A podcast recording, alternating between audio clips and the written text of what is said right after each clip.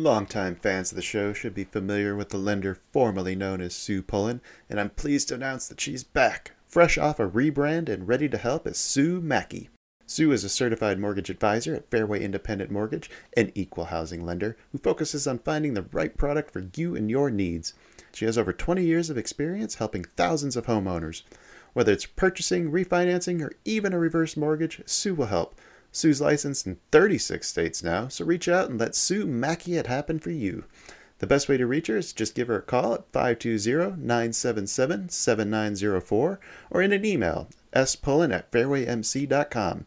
Fairway Independent Mortgage has an MLS number of 2289. Sue Maki has an MLS number of 206048. That email again, S-P-U-L-L-E-N at fairwaymc.com. And that phone number is 520-977-7904. Shoot Sue an email and let her know she needs to update that address. Disclaimer time. This is where I tell everyone to lighten up. It's just a podcast. Trading is like that roller coaster at the amusement park. Thrilling, unpredictable, and potentially stomach churning. What works for one person might leave another clutching their hat in the wind. Our hosts and guests, they're awesome, knowledgeable, full of insights, but we're not financial advisors. So don't rush to make any investment decisions based solely on our banter. Always consult with a professional or do your own research. Plus, let's face it, we like to have fun, laugh, enjoy the trading ride together. It's all in the name of good podcasting fun. So remember, take it easy, don't bet the farm, and keep your seatbelts on at all times. Thank you for listening. Hello, everybody, and welcome back to the China Shop, home of the Band of Traders. I'm your host, Kyle, and joining me today is Chris Dover from PollinateTrading.com. Chris comes recommended to us by our friend and frequent contributor, Purdue, who unfortunately cannot join us tonight because he is out in Kansas City chasing that white dragon. But he did manage to send me a big list of questions for Chris tonight. Before we get to those, though, please feel free to reach out with any suggestions, corrections, or questions for future guests do that via email at bandoftraderspodcast at gmail.com, or you can join our free Discord server where a bunch of amazing people gather to share our struggles and lessons learned with other like minded market aficionados.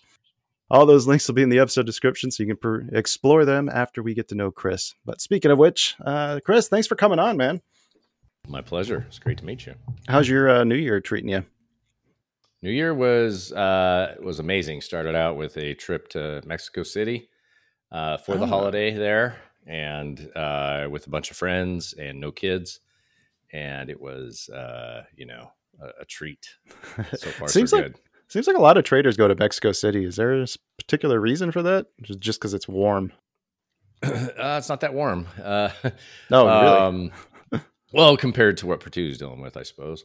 Uh, it's nine here yeah. Okay. I'm in. I'm in Scottsdale, so we're you know we're back up into the 70s this week. So it's, it's Arizona. tough. Yeah, it was a tough two weeks where we dropped down into the 50s there. I I, uh, I grew up in Tucson, and before we moved to Illinois, I actually lived in Casa Grande for about nine years. Hmm, yeah, fairly close, isn't it? Yeah. Um, so tell me a little bit about yourself then. How'd you how'd you get into trading? Uh, so uh, let's see. I joined the Marine Corps. Uh, prior to uh, global war on terror and exited just shy of the beginning of that. Um, and uh, so it would have been 1999. Uh, Marine Corps, two big bases. One of those is Southern California. So yep. I was raised in Utah. And uh, my first winter in Southern California really you know, was obvious that I wasn't going to go back to that weather. Uh, so I, I, stayed I stayed there, and um, I, I, guess just I always knew or wanted to. I don't know if that's right. You know, I, I always wanted to be in the market. I always wanted mm-hmm. to be a mm-hmm. trader. I didn't actually understand what it what a trader was, uh, but I knew that you know making decisions about buying and selling things, yelling into a phone from the golf course or something like that was probably the thing that I was going to do as an adult. That was my that was my plan. That's that's not usually something a kid thinks about, though. Did you see a movie or did your dad do? Something? I mean, Caddyshack, similar, right? That wasn't that. Uh, okay. Was that, you okay. know, buy, buy, buy, sell, sell, sell, whatever. yeah. um, actually, no. Honestly, it was uh, it, it was a weird, uh, weird thing that it, like Alex P. Keaton from Family Ties, a way old movie or mm-hmm. TV show, but he was this like um teenage business nerd it was like things like that always really got me excited. Uh, the movie Wall Street, um, you know, things like that were were always very very exciting to me for some reason. mm-hmm. uh, sports and all that other stuff too, of course. But but that I I just knew that that's where I wanted to go in life, uh, and at least that's where I thought I wanted to go in life, I suppose. Um, so I got out of the Marine Corps, stayed in California, and I spent a handful of months interviewing at, at a bunch of brokerage firms. Uh, and I didn't understand what being a broker was. I thought that's the job I was actually looking for, but turns out being a broker is like getting on the phone and calling 200 people a day saying, "Hey, buy this right stock yeah, that we believe you should be in." And it's a lot more customer you know, service than uh, the yeah, guy on the floor, you know, yelling and waving. exactly. And I, I didn't really know how to do any of that stuff. I just knew that it was like, well, that's the market. So I, I did all these interviews, and for some reason, nobody wanted to hire the guy who said, no, I'm not super into the idea of calling a bunch of people all day. I just want to make trading decisions. That's that's what I wanted. um, so that that uh, that was a hard few months of not me just not reading the room, I guess. Did you have any schooling or education to pursue this too, or are you just going into interviews thinking, "I, I got this"? Yeah, just that. Just that. Love that. Love that confidence. yeah, yeah. I'm a community college dropout, so uh, multiple multiple attempts. I went Navy because I couldn't do college. That's why. so yeah, yeah. I uh, uh, it. Yeah, I mean, well, whatever. You know, I mean, like, I just, I, I, I certainly wasn't qualified to, um, if if you know, having a bachelor degree was a qualification. I didn't have that. But um, so I was kind of like going around to all the networking events at the time, and I was, you know, tricked to talk to these girls at a booth like they do. uh, and uh, it turned out it was a prop trading firm. And, you know, guys, two guys come walking around from behind the booth. Oh, hey, how you doing? You know, right. and um, turns out one of the guys was a former Marine himself and he was the CEO of the firm. And um, you know, we started talking about it, and you know, we were like, "Oh, it's exciting! I, you know, I totally get into this." And you know, we were going back and forth really, really well. And he's like, "So, you know, yeah, just we just got to make sure you got your degree. We got to make sure, you know." I was, I was well, oh, that's that's the problem, right? I said, I, you know, I was a Marine. I just did the Marine thing, and I've been out. He said, "Oh, you didn't go to school or anything like that?" I was like, "Well, you know, they I, I applied. They didn't. They didn't want me." Um, right. and uh, um, he's like, you know, well, actually, you're uniquely qualified to to work with me specifically on this project I have. I was like uniquely qualified. I was an infantry marine, you know, like need some doors kicked in and that. Right. He's like, I just need somebody who, when I tell them to do something really freaking dumb that they don't know what to, that's right or wrong, that they'll just do it. I was like, your that guy sounds uh, right here. Yeah, this okay, guy, okay. that's me. Can de- I'll complain probably, but I but I'll do it for sure. And he's like, that's it. You know, that's just what I need. I got a bunch of you know people here who are well overqualified in their mind for doing any of the work that actually needs to get done, but they'll write you know 200 mm-hmm. uh, page documents about all the work that needs to get done. All these other things need to get done, but when it comes to like pulling cables and you know plugging in servers and and coding up software and building trading algorithms and all this other stuff they're kind of like either they don't know how to do it or they're too cool to do it. Yeah. And i need to start just getting people to do what needs to be done as opposed to tell me how important they are the whole time. I was like yes let's go. Right. Uh, and and that was that was my intro into it. So he basically said look i'll treat i'll teach you how to trade discretionarily, well, systematic really. Mm-hmm. But uh, I'll teach you how to trade, to day trade. And this was the height of the dot com bubble. So it was it was really kicking off everywhere. He said, I'll teach you to trade for the first couple hours of the day. And then after the open is done, you'll be you'll be doing nerd shit. right. Like, yeah, let's go. And um, and so yeah, this is Southern California. So, you know, mark starts 6 30.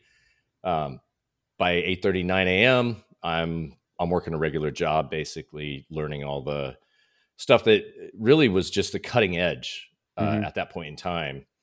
Uh, nobody was really doing software at that time. Nobody was uh, you, you know it, it, was it was just new.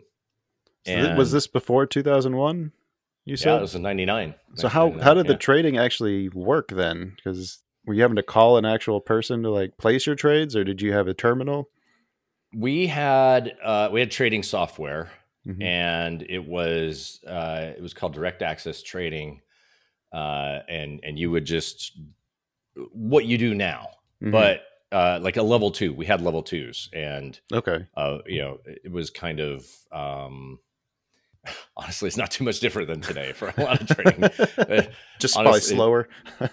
a lot slower. yeah. Um, and one one thing that we were doing at that firm was writing software to be able to to really just not need to, to actually be remote to provide. Mhm. So uh, at the time, um, you were either calling in orders or you know you were professional and you worked at a prop firm or something like that. So it was a prop firm, and we we had a trading floor Mhm. and which was a blast. Uh, probably the last, probably the last, you know, opportunity for for a trading floor. It was just a bunch of terminals everywhere, you know, computers everywhere. There was one uh, dedicated broker to the floor, and Mhm. he had access to some of these. Uh, they're called ECNs, elect, uh, electronic communication network, or something like that Okay. where- yeah. Yeah. You know, you would find arbitrage. You could stare at the level two, you would see Microsoft was trading at, I don't know, 33 and a quarter. We were in in fractions at the time. And uh, he saw somebody buying at, let's say, 33 and a half. So he would just mash the 33 and a quarter. And as he was doing it, you know, with as much as he could 5,000, 10,000, 20,000 shares, and he would just yell out, offer you know 10,000 softy at 33 and a half or 33 and you know wh- whatever to to take that little itty bitty spread and the the other broker there running that other network would hit it. And so there was a lot of that like It's almost like some arbitrage then. it was definitely arbitrage and it was uh not not uh no it wasn't code. It was just dudes hitting buttons. Um and uh, it was it was pretty cool. But yeah, we do two three hundred trades within an hour or 2 Mhm. of the trading day, and then yeah, we were done. And from there, uh, I learned how to build software and uh, learn networking and just all that sort of stuff. Really, That's kind of a like almost the best case scenario then. You want to get into the so. field. Not only do you get a job like in the field, but you have the guy who's teaching you how to trade and you're learning how to do all of this stuff to build a company because nobody else wants to do Yeah. it. like yeah. Yeah. I'd sign me up. I got well and i mean we we built another we so that company that that prop firm and the software got acquired um and uh by our uh clearing firm Mhm. and uh you know the the same way that got me hired was the reason that got me like laid off is like oh where's your degree you know right, right. Out the door um but that by that point you'd already learned. well, yeah, but him and I developed a really good relationship, and and he, um, uh, him and I went and started another software company, and you know, it's he's I left it after about three years, hmm three or four years, uh, and he continues to run it, and you know, well over a billion dollar valuation. So you know, he's it was it was a great opportunity working with him, and uh, still, you know, still a great guy. That's freaking awesome. And that's a hell of a story too. Uh, you kind of mentioned a little bit there. You you mentioned discretionary trading, and then you said systematic there, and that's actually one of the questions Purdue had on here was to kind of talk a little bit about the differences between the two. Absolutely. I I think um there there's a journey that and and it's a experienced and learned uh evolution, I guess is the way to say it, uh rather than just kind of in in essence a lot of people like to start on third base hmm or on the 25th mile of a marathon Right. and and say they ran the marathon or you know whatever it was but the reality is they they haven't accumulated the experience and the the knowledge to you know sure you can say you you, you finished a marathon if you started at 25.2 and ended at 26.2 miles um you can say you finished a marathon but you didn't actually run a marathon Right. I don't know if it's the best analogy, but that's what I that's what I see so many traders doing is they they want to fast forward to the final chapter. They want to fast forward to the very end and go straight into the hardest part of the job Mm. where you know you, you don't you don't sell books and you don't like people are not interested in hearing about really boring non-exciting non-eventful. The so what are we 24 25 years i've been trading and i you know the things that people ask or talk the most about are like 9-11 or dot com 9-11 global financial crisis uh whatever you know Yeah, like uh uh, Asian debt, uh, uh, Euro- European, um, Arab Spring, uh, commodity, 2018 COVID, like those Yeah. single events that were just like, yeah, global financial crisis was about two years, but it was like a period that it was just really insane and wild. Right. 9 11 was, uh, you know, a day and about two weeks of trading, week and a half trading or something like that, that was shut down. And then another couple of days. And, you know, COVID was a month. Right. And, you know, people are really focused on those events and they just like, oh, I just got to be that guy who's ready to go on, you know, when Everybody wants to be Michael Burry. Exactly. Exactly right. Everybody wants to be Michael Burry. They want to be uh, the one who steps in at the absolute bottom, buys it, and makes their career. The thing is that there's, you know, we're looking at 25 years, so 10,000 trading days that it, that happened hmm um, within that period of time. That if you don't manage those days, you can't even show up for the one opportunity that is there yeah, no kidding. because it's a boring, boring. We, you know, trading is very boring for 90, 99% of the time. Really, really boring. And where people really f- get in the most amount of trouble is when they're bored or Yes, I've noticed that. Yeah, trying to force, uh, trying to force a, a major market top. I've been sitting here for an hour, like, oh, I need to do something. Uh, okay, this looks good enough. No, that's that's not good enough. take it. I'm gonna take a take a flyer on this, take a flyer Right. on that, or whatever. Um, now, I'm not to say that you that you can't do those sort of things, but I guess really what I'm getting at is until you can get to the point of really being successful, a Michael Burry scenario, is you have to accumulate a lot of experience to realize that you're going to have to you know you, you you need to it's it's almost luck no offense to Mr. Burry or anybody else who's who's done amazing things in that sense if you caught a top, then yeah, that's pretty much luck. well you They're know to happen maybe. eventually, but I, I mean, I I think it's I think it's an element of luck too. I think so I you know the what it what it really is is just staying in the game long enough for luck to happen Yeah, and you know and not not put luck as your you know your your teammate on the field yeah, you know, like uh, okay, so for an example here, like the the story you just told about meeting the the people that kind of put you on your career, that sounds lucky to some people. Some people call you lucky for that, but you put yourself in the scenario to get lucky, and there's a difference, I think, between the two. That yeah that it, it, it- i was not born special to have the fact that Right. to, to know to like go to this one networking event and that it would turn like accept a, a no salary job for whatever it was to you know to put myself into it No, you went to uh, many of them over the course of multiple months and then managed to hit on one of them. That's not luck. Yeah. That's just odds. The odds are in your Yeah. favor if you stack enough of them like that. and that's and that's what that's what systematic trading is about is to find a small edge Mm-hmm. and and just play it out. Uh, so really, what I, what I was getting at in that po- whole the whole um, soliloquy was that a lot of people want to go straight into that big, you know, big macho. Uh, I'm buying the dip. I'm selling the you know I'm I'm selling the top. This thing's going at whatever. And the systematic side is the thing that you will get to the point to be able to recognize that this is legitimately a place where you could consider things are too expensive, too cheap. Um, Mm-hmm. Conditions are wild because you actually have statistical um, data. You, you've got you've got a lot of analyzed data to understand where anomalies are and where they're not. And usually, what you find in in the systematic work is is you start finding these you know we've we six and a half hours of live trading in equities mar- equity markets on a on a monday through friday or so um, in a systematic trading environment let's say you're day trading you may find yourself three trades a day in that environment you may find yourself three trades a week in that that environment or a month or something Mm-hmm. but the the point is is that when it when those conditions line up, you're there to take advantage of them. And then, okay, so you're in the right spot for the good conditions, but it's it's not so much just that. It's also what size is your position? How much risk are you putting on? You know, how many times does this happen over the course of a week, month, year, uh, of of a lifetime?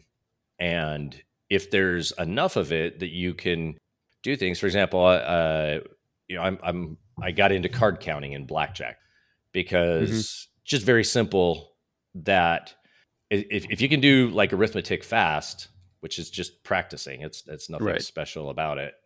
Rain Man, notwithstanding, you know, Dustin Hoffman or whatever, you know, like there are special folks I'm sure out there, but I did just fine not being super gifted with it. Just saying, okay, I just need to learn how to count how many, uh, you know, how many of these types of cards are in the deck and how many have already been put out there, what every other card on the table is doing, and uh, how I bet, most importantly.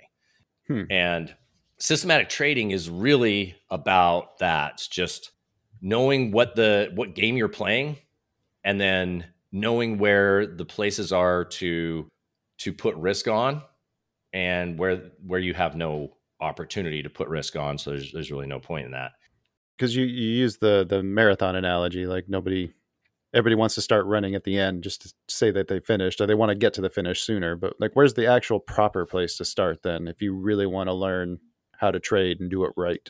Yeah so that that's where you get into systematic. I think that you should not get into discretionary trading until you've you have predictable repeatable returns and with discretionary trading usually what happens is you start out in a discretionary place and you suck uh, and then you're just like, oh, I'm just going to follow these simple rules as long as I stick with these rules. And then you discover that, um, you know, the rules change, and then there's it gets into market regimes, gets in different environments, doesn't work all the time. Mm-hmm. So when you get into that systematic side, then you're now you're you actually have a lot of different routes that you can go, and then you take that um, that perspective and look at what you were doing as a discretionary trader, you're like, oh, awesome. I was short selling every rip in a early bull market, which is, you know, one of the most violent short squeezing environment out there. Um, Guilty. You know, you've done that before. Yeah, we all have. I mean, yeah. we all start that way. Uh, we all start that way for sure. And and so you just understand that okay, you could start if even if you were just going to go systematic. If you just started and and said, let me figure out so that the evolution goes from discretionary to a systematic, and you systematic is just purely rules based.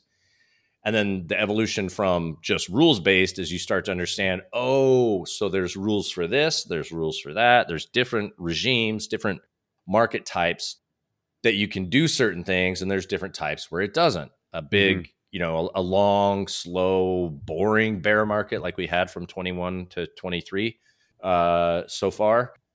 The things that you were doing in 2020 and 2021 didn't work. Right. Or they worked in like certain small windows. And so that's that's the next step in the systematic side where you get into understanding you know now you have systematic tools applying the right systematic tools to the right market environments the right market regime so a sideways, boring, slow market, you want a mean reversion type strategy. So you're not doing breakout momentum systems in a you know in a in a neutral sideways market, and you're not doing uh, you're not shorting rips and buying dips in a in a you know high you know uh, a high long only or short only momentum environment, and and vice right. versa. Right. Uh, yeah, Rich Friesen talked to us a lot about uh, market moods. Uh, I think he was the first person who kind of came across it. He calls them market moods, you call them market regimes, but it's the same concept. Like you have yeah. certain strategies that perform better in different environments, and you have to start figuring out how to categorize those different environments so that way you can start tracking your strategies to them. Yep. Uh, something that's a lot easier said than done, though. I've spent quite a bit of time trying to figure out how to define the different market environments like the way that I see them. Yeah. And it, they're constantly changing. Like I'm constantly tweaking. I don't think I, I feel like I still haven't found like the right answer for me. Like what is, like, how do you define them? Like what's, what's your systematic approach towards that? So the, the, you know the more experience I have, the easier it is for me to identify it just on price action, Mm-hmm. uh, and you know maybe taking the temperature. Like I, you know, I could I could look at a handful of things and understand what type of environment we're in, and what sort of trades would be that I would start uh, pursuing. Mm-hmm. But that's because you know that that's at the other end of the systematic. I've you know you go through that period. Yeah. yeah. But uh, you know the the first the thing that really did it for me was a, a tool called the SQN System Quality Number, uh, which was originally created by Dr. Van Tharp uh, and and his crew, uh, all his you know all his folks. And that SQN indicator, that's a free on TradingView too, isn't it? Yeah, it's I I I have it. I I created Yes, it in okay. TradingView and and so if anybody wants it, just yeah, go to TradingView, type in SQN, and you'll see Christie Macro, and it's the one that had. There's like I've there's a couple of them in there, so just do the one that has the most followers. Uh, it might be uh, I'll I'll link it in the episode description. I'll find it. yeah, Yeah. it's free. I want to check it out. Yeah, it's free. Use it. Uh, you should be able to see the code if you want to tinker with it. It's nothing too fancy. Mm-hmm. and it's actually it actually came from a tool to a statistical tool to grade your trading systems so we use Okay. type a lot of we use a lot of metrics in trading of you know the quality of your trading and, and how good you're doing um you know a lot of people fall victim to the idea of win rate as a good tool Mm-hmm.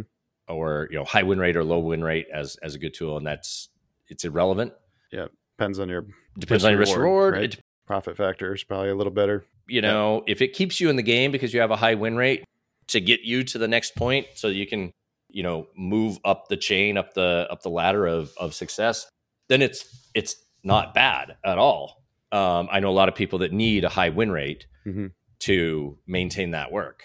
But of course, you're not going to get a high Yeah. uh, high return and high win rate over time.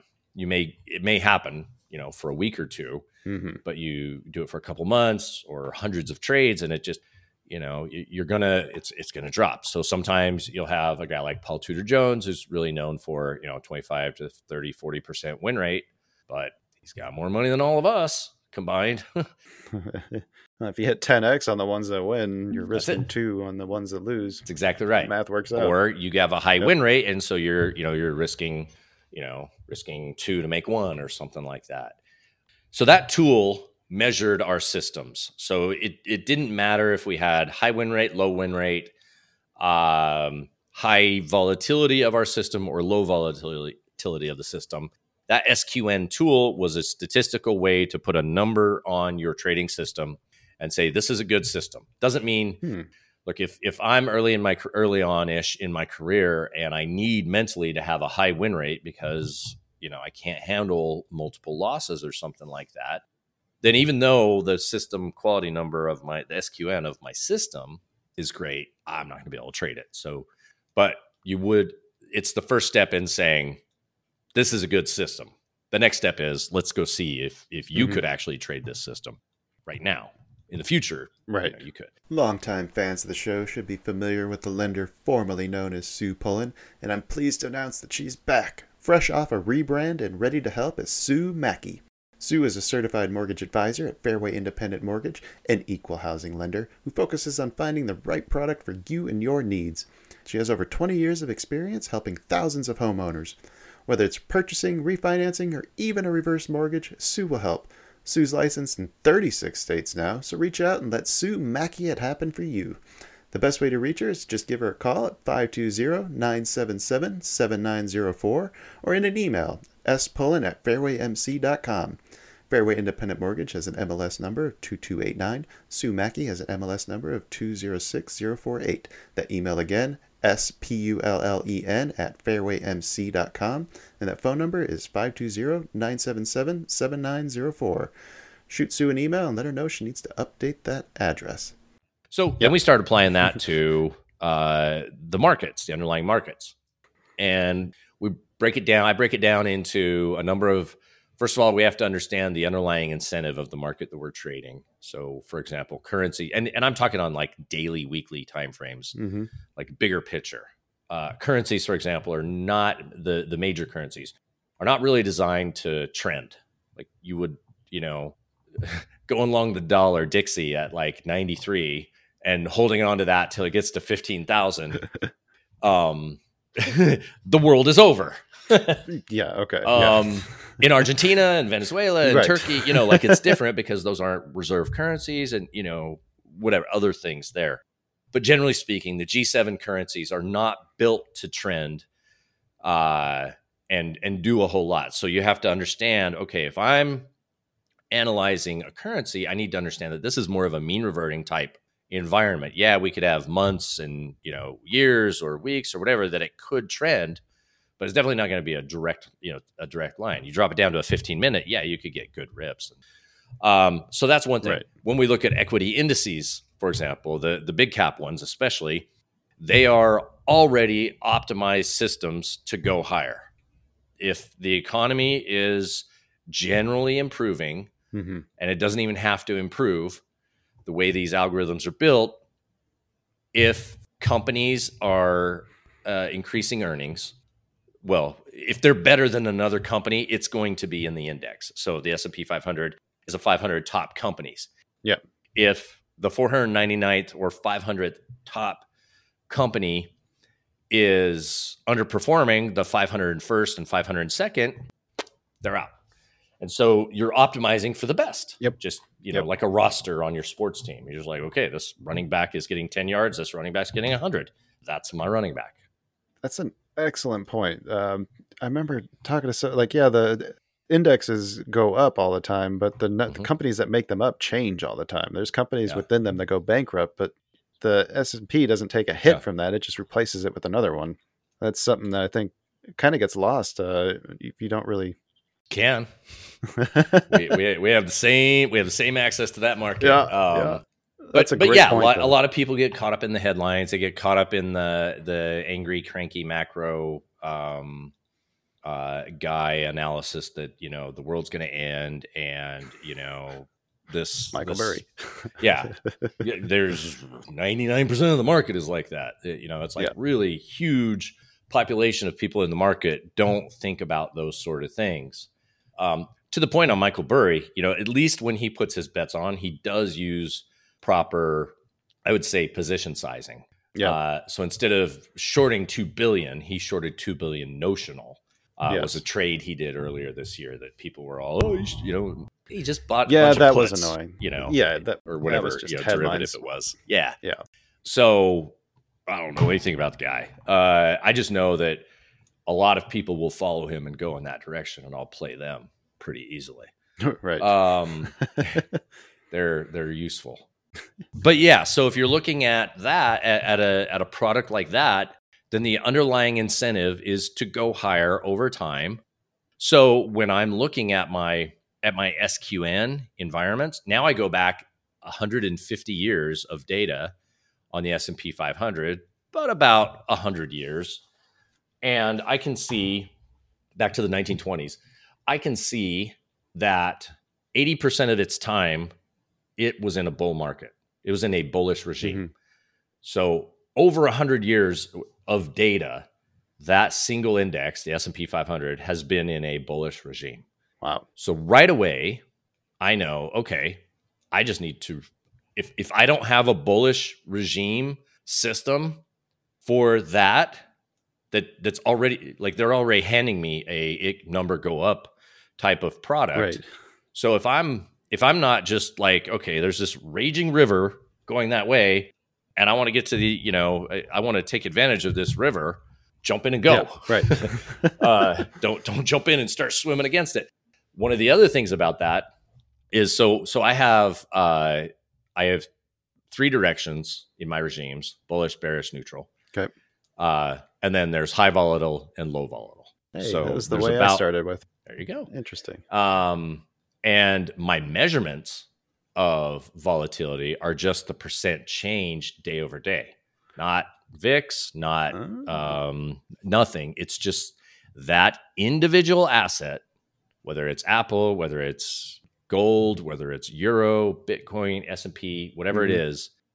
What is the change day over day? So today's change on S and P was negative 0.37 percent. Friday, I don't, I don't know, it was up, I think maybe, but and then it averages the last hundred days. Okay. So, in essence, what we're doing is just getting an average of the direction of the last hundred days and the average of how much it changed in a percentage change day over day. hmm So you should very easily understand that you're rising. You should be able to look at that last hundred. You don't even need it on a chart Right. to see that it that it would be going up or going down. If you were to just go look at how many percent ups and percent downs, kind of, uh, were in a spreadsheet column, you could pretty much understand the direction that is Mhm. the the river is flowing, and you already know that eighty percent of it is going to be going higher in the uh, S and P's or the major indices. So you probably don't even have to think too hard about which direction it's going to go. The only the other thing that you that you know that the last thing that's really interesting about that is only um it's about 1% of all trading days in over 100 years are extreme bearish days. Wow. So if we're looking at uh, let's call it 110 years of data, One day out of a one hundred. percent of that, one percent of that was the an extreme market bottom. And what's your definition of extreme? Is that just the the percent change? It'll be the accumulation of the previous hundred days direction. So think of like COVID bottom. Oh, oh okay, okay. So not any specific day. It's any stretch of periods that you're looking Yeah. at. Gotcha.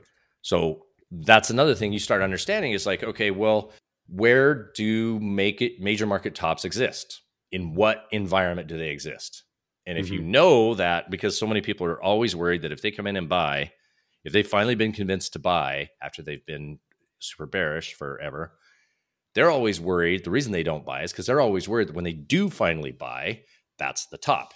And Yeah. you know, um, it is usually for most Yep. people who who are in the trading game, not not you know my father in law, not people like that who are just kind of like, man, bought Apple, Uh, man, that thing goes up. It wasn't that long ago when I would I found myself thinking that like a short, short, short. Nope, nope, nope. Okay, fine, I'll go along. Nope. Now it rips. It dumps on me. Yep. Like yeah, I've I've been through that cycle a few times. you and everybody else in this game. Yeah, Um, yeah. If you've if you if you're still in this game, then you've done it, um, or you're going to do it. Well, thank And- encouraging.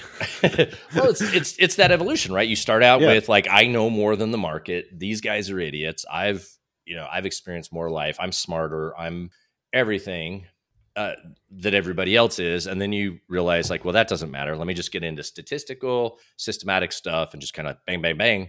Uh, and then at, after you get through that understanding of all the statistics and like where you can like play around a little bit more, Mhm. once you know, you know, only 10 or I'm sorry, 1% of all days over 100 something years, you have a major spike bottom. So the only time I need to be thinking about I need to mortgage everything in my entire life to buy this thing is one of those environment, you know, one of those periods. Right. Or I don't, whatever, you know. Yeah. Or or I just put a hundred bucks on it and it's gonna work out because it's going to be that major market bottom where I don't need to put a whole lot of risk at work and it's going to play out for a very long time hmm and and so that's that's those are some things like that gold has a different sort of incentive uh scenario than like like indices um bitcoin Okay. has a very similar if not way more incentive to go up hmm um Is that because of the scarcity? that's right yeah Yep.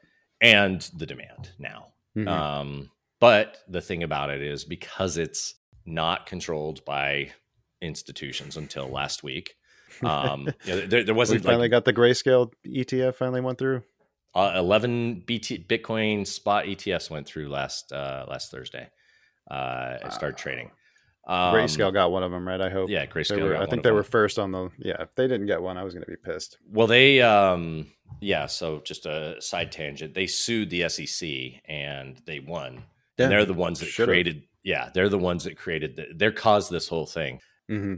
and so it's to their credit. But they're they also were charging two percent management fee for that trust, and now ETFs are at like you know ten bips. Yeah. Uh, and so everybody who was in grayscale just sold instantly uh, because you know it was just crazy how much you know two percent versus like two hundred bips to ten bips. Um, I got to pull up that chart. so yeah, grayscale's yeah, grayscale's kind of been in some. There, it's just been rolled over eh, for a lot of a lot of it. A lot of people have uh, just rolled over their uh, crypto into uh, other, you know, like IBIT or uh, you know ARK or any of those others. But but like certain cryptos are, and crypto in general has a is, is amazing. It's it's actually far easier to trade crypto than it is other markets. Hmm. Why do you think that is? Well, less algorithms at play, yeah, or less people. Yeah. Trading? Well, there there are definitely algorithms involved, but we're not talking uh, the high frequency and the the amount of capital that is that is involved. Such a large the, the majority cohort is uh, individual uh, mm-hmm. traders, and and it, they're not super sophisticated, which is actually lovely.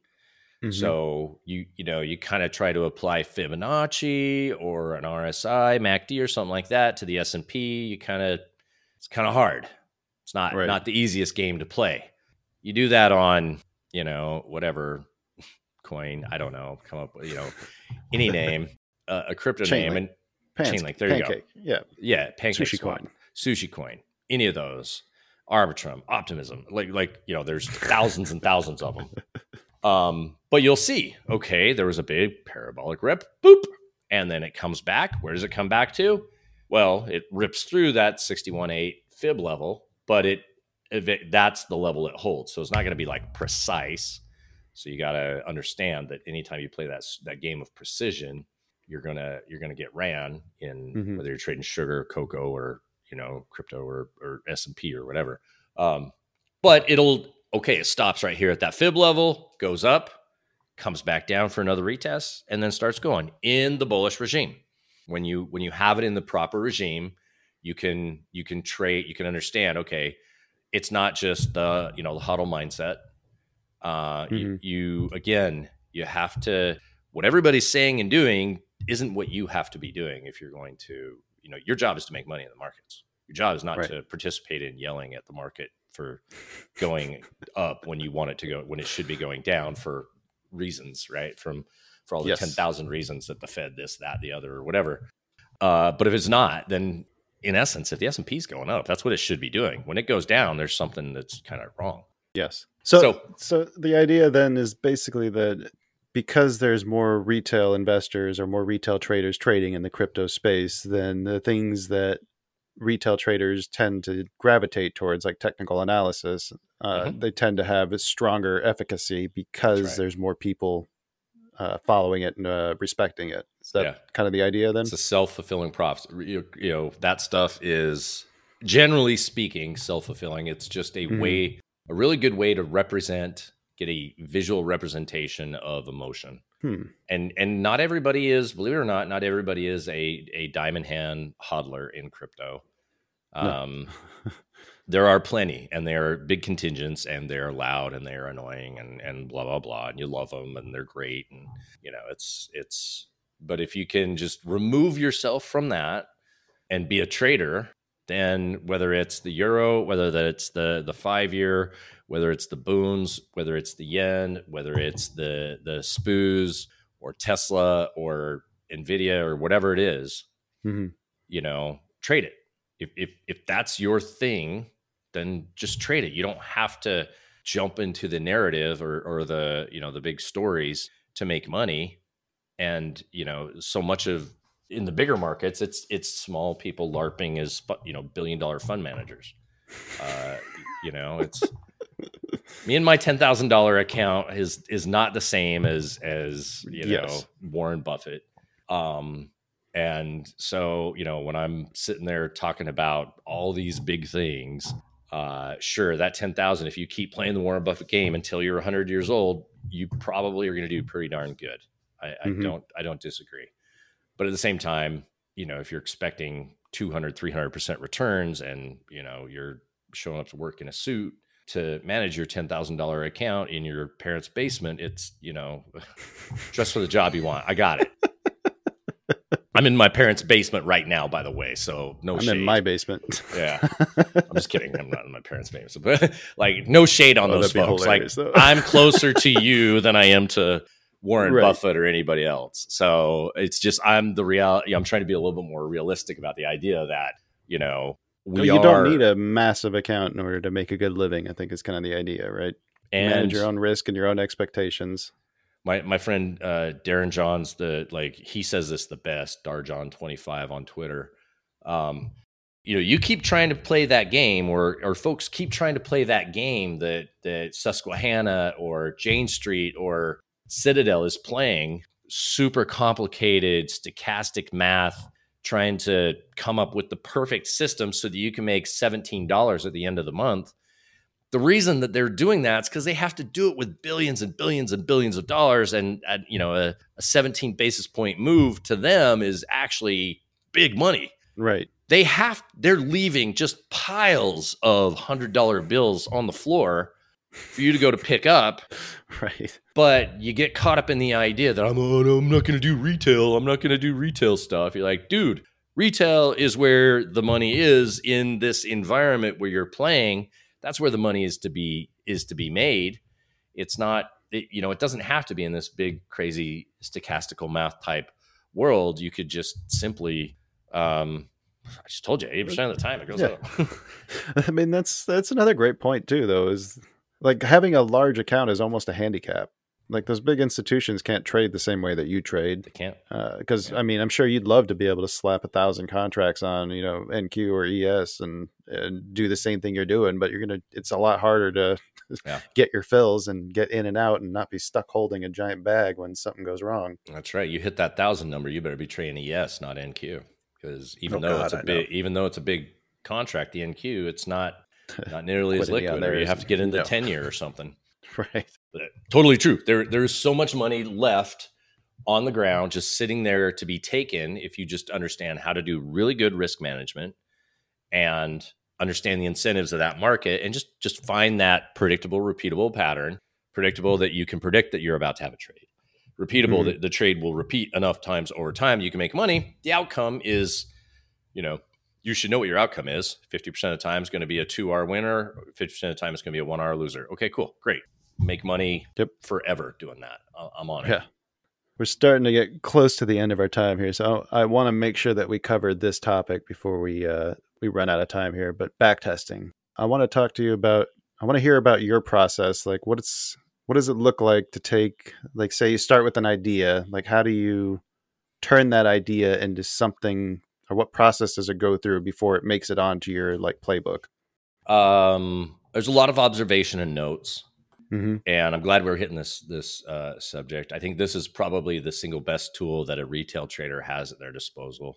And there's a lot of our audience that wants to get better at it, myself included. So anybody who's been successful at it, yeah, we want to pick your brain. Okay, first things first, you need a spreadsheet or a pad of paper and Mhm. a chart. That's it. You don't need Yep. software. You don't need anything special. You just need to do it. And let let's say you have an idea, and okay, so usually what I'll do is I'll just jot, jot down my ideas over and over and over. Oh, I see this. Oh, I see this. Oh, I see that. Write it down. Eventually, I just get to a point where I'm like, okay, let me test this one single thing. So you usually have to narrow it down quite a bit from Mm-hmm. okay, the open does this, that, you know, like, okay, let me choose a specific time, one specific asset, and then one factor, one thing that I can do that there's no discretion in it. So, Mm-hmm. you know, what it, what is that? Two bars up, one bar down, third bar up, maybe, or something, you know, like really simple. Right. Um, and then you go and collect blindly. The best way to do it, in my opinion, is to you just go to a random date and bar, and that's like you don't see anything from the next bar forward, and you apply your algorithm, for lack of a better term, your your trade setup bar by bar. So you just right arrow the next bar. Is that the setup? Nope, not yet. Is that setup? No, not yet. Is that setup? Okay, it looks like it's starting to happen. That's predictability. Boom, mm-hmm. boom, boom. Okay, there's the setup. Okay, so you go enter your entry, your stop, your profit target, the time of day, those sort of things, so that you can go back and do it again and again and again. And so um, that process can take, uh, well, right now for me, I do that every day. I've been doing that every day for about 15 years now. Uh, I do about an hour a day every day. That's the thing that pulled me out of um, inconsistency. Yeah. So that, by the way, that was 10 years into trading. Uh, I was taught that stuff in the beginning, and then I became Mister like I know stuff, and then it took me time to get to the point of like I don't know shit. Don't get me started Um, on that. Yeah. So I've had experts coming on here for three years telling me everything I need to do to be successful, and it's only like the, the last year that like some of those things are starting to click. Like, oh, that's why he said I need to spend time watching and not trading. Oh, that's why he said I need to do this. Or that's what he meant by this. and the the thing about this backtesting thing is I so again I have 25 years of trading experience under my belt. Let's say that's about 200 trading 220 trading days a year that I've done, maybe 200. Mhm. Let's call it 3 trades a day. So that's let, let's go with 600 uh 1200 what was that 15 uh, 15,000 trades I think is the is the number that comes to somewhere Sounds around right. 15,000 trades that I theoretically have done over that 25 year period yeah if you did if you went and did an hour of practicing and accumulated let's say 30 trades in that one hour of practicing that's the equivalent of about 10 to 15 days of my of actual live trading experience that you accumulate in one hour doing a manual back test. So your practice I love that reframe. so you're yeah, yeah if and, and I, I ask this question a lot and very few people actually get the answer. Purdue answered it correctly um maybe because he hangs out with me so he knew the answer already Smart guy. Uh, smart guy too i asked the question so i knew the answer so I, i'm not saying you know Well, what's the question? Um. I got to know the now. question is the question is if kobe bryant was to become a day trader how would his what would his trading day look like knowing what you know about kobe bryant's training as, as one of the best you know basketball nba players in history things we know about kobe a lot of people will say oh he's a gambler or he you know like it's not what i'm talking about what's no, no, he's going to be practicing ninety percent of his time. That's right. He is Yep. known for practice. He was known for practicing four practice sessions per day, hmm whereas the top competitor he ever went against was like, you know, an hour or two in the gym and then an hour or two on the court. Right? He's Yep. doing four of those a day. Yeah. And he just started like running away from everybody else, and that's the exact same thing. You have that opportunity. Every re- every trader who wants to get in this game has that opportunity to practice, and you want to get good. You spend an hour a day for a week, just your first hour. After you get that under your belt, you're going to be seeing the market completely different. hmm You're not going to be. You, you- you're going to have a lot clearer picture of what you're doing because you're.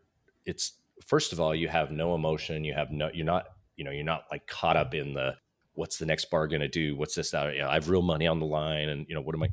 You're not. You're just objectively looking at things, watching it go through, documenting it, and you know, a lot of people will say, "Whoa, man, you know, that's not the same as real trading." And and like again, you know, I was a Marine infantry, and that's like saying, well, you know, shooting targets, shooting paper targets is not the same as actually getting shot Right. at. So don't practice shooting. Yeah. Like don't practice the stuff that you need to do. You know, like playing a football game is not the same as it is at the Super Bowl. So don't even practice. Just play the Right. game.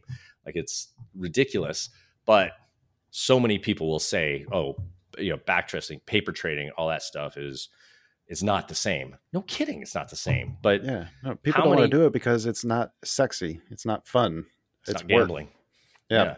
How many how many times have you went and put you know uh, went to buy one contract of let, let's say S and P, and you actually you put in eleven on accident. You didn't realize you hit one twice. Like, oh, I haven't done I haven't done that one yet, but I've done six instead of one. That was uh, enough to skip Same. a beat.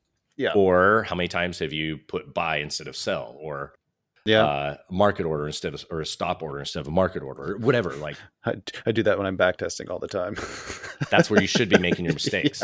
It's exactly where you should be making your mistakes.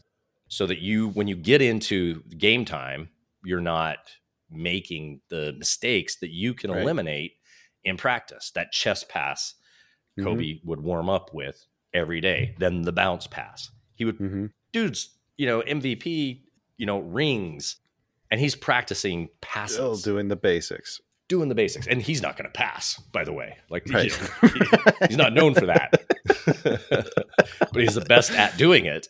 So that Right. should tell you how, you know, what he respects of, of you in your practice session, folks. Um, yeah, but maybe anyway. if they would have practiced as much as he did, he'd pass him the ball. exactly, and the ones that did probably received the ball. So, um, but that, but that that's that's really my thing on back testing is uh, all this stuff I'm talking about. You know, eighty percent of those days, that's, I just accumulated that data and it sits in a spreadsheet, and I look at it and start slicing and dicing it, and then I'm so back testing. I'm getting a system figured out that I can predict when a trade's coming up, repeat the trade, and then understand what sort of risk management I need to use to turn that into uh, a monthly or you know yearly returns or whatever it is that I'm after. Um, and then I'm practicing it. So, by the way, go back if if if this sounds like it doesn't make sense, go back and retrade today. Just Yeah. go back to the open. There's your line on the on the chart, and you can't see anything past the open. You already know what happened, by the way. So you have a bias. So go now with that bias and trade today like you would have had you known that today was going to be a 37 basis point down day move on the S&P. And it you know, what would you have done differently? You knew that, Mhm. you know, we had a good run into the morning and then we had a Fed speaker come in and slam it down and you know like you knew all this stuff was in there, but just like you would in practice, you know what the play is supposed to do if you know let's say you're you're your sport you know, football or whatever um, you know what you're supposed to do with the play. You know where the best defensive player is on the field. You know how they react to these things because you play them every day in practice but you mm-hmm. still practice it. You know what the outcome's supposed to be. You your defense not surprised that you're going to run this play over and over because you're literally practicing that play. That's what backtesting is, is you're practicing it. And I'm going to go practice it in the worst conditions and the best conditions just so I'm so good at it. And then I have thousands of if I went and did an hour a day of back testing, so today it's about 50 trades. And that's Mhm. only because I've been practicing that I can do that many in an hour. Most people you're going to get a couple done in an hour. Um because you're just not practiced at it. So I'm not nothing special. It's just I've done Yeah. it so many times. depending on the setup. If it's a new setup or what I've been working on, I can get between ten to thirty, I think, in an hour, a couple hours. Yeah. But You- yeah, you- it's it it's not when you're first starting out. When you're first starting out, like a lot of that is just trying to figure out what the trade even is. Yeah. What's the idea? Yeah. And you know, you're not going to have the answer today. You're not going to have the answer tomorrow. Nope. Um, and you don't need it yet because if you if you had the answer to everything right now, you don't have enough money for it to be meaningful anyway. So, um, Good and I don't care who you are. If you're if you're just starting out in the market, uh, you probably don't have a billion dollars. And if you did, you could probably just hire the best people in the world to do it for you, and you know, go do something. Take a million of your own money and tinker with it, or sure, whatever. But for the most part, Right. like no matter who you are, if you're just starting in this game, let's say you're starting with a billion, you're if you do it right, you're gonna have all the billions by the end. um, but yeah, no, we're we're here to just do that. So, uh, one you know, one final thing on that was um, to the crypto point is you know that's where uh, it- it's an easier game, but it's also the risk is bigger and your returns are bigger. And it's a it's a place where this level of discipline by the way this level of discipline doesn't really exist in nasdaq s&p so imagine how little this level of discipline is in in crypto. So um Mhm. these are these are edges that you can choose to use or not. I know that the majority of people are not going to do it because it's actually hard to do this stuff.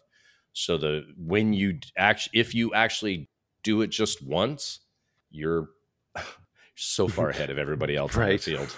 So it's a Well, it's an edge. I think what the the takeaway for me then is that it doesn't matter if you're doing it right or wrong. It just matters that you're doing it, and the more you do it, the better you're going to get at it. So you, it's like anything that you want to like start doing and become good at. You got to just go out there and do it, make the mistakes, and learn from them. If you don't, you got to start somewhere, right? yeah absolutely it's totally available And if you can't start yesterday, then start today. it's it's available to everybody. Everybody, you, you know, if if you have the internet, um, you can make this happen. Um, even if you don't have the internet, you could figure out how to get data and create, you know, create your own charts. Um, how we used to do it, or not we, not me. Not that much of a dinosaur, but uh, I mean, there there are folks that, that that's their back testing is the manually drawing the charts to just get into the sync of Oh. every bar. That's kind of an interesting experiment. I might give that a try one of these days just to see You you actually learn quite a bit. Because something about putting pen to paper. It, yeah. absolutely. All right, Chris. Uh, where can people uh, go find you if they want to learn more about uh, some of the stuff that you're doing here? Uh, at Chris D Macro, C H R I S D M A C R O on Twitter. Um, I also pollinatetrading.com is my company, and I am working to get back into the YouTube game again. Uh, oh, YouTube's fun, isn't it?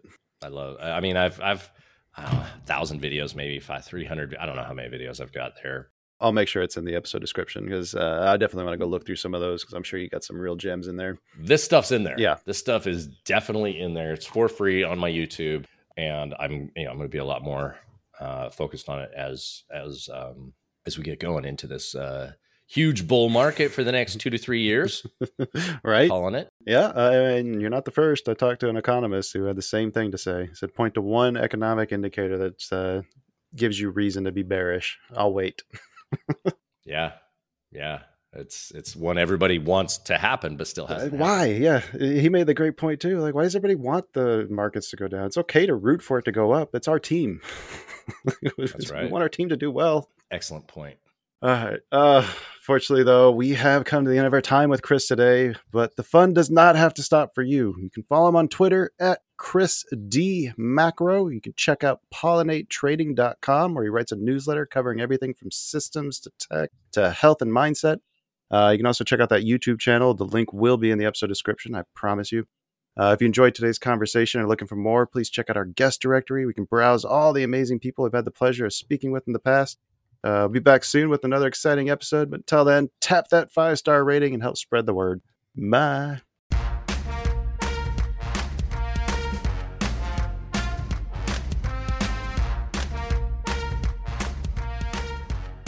This podcast is intended for informational and educational purposes only, does not constitute financial or investment advice, and should not be construed as such.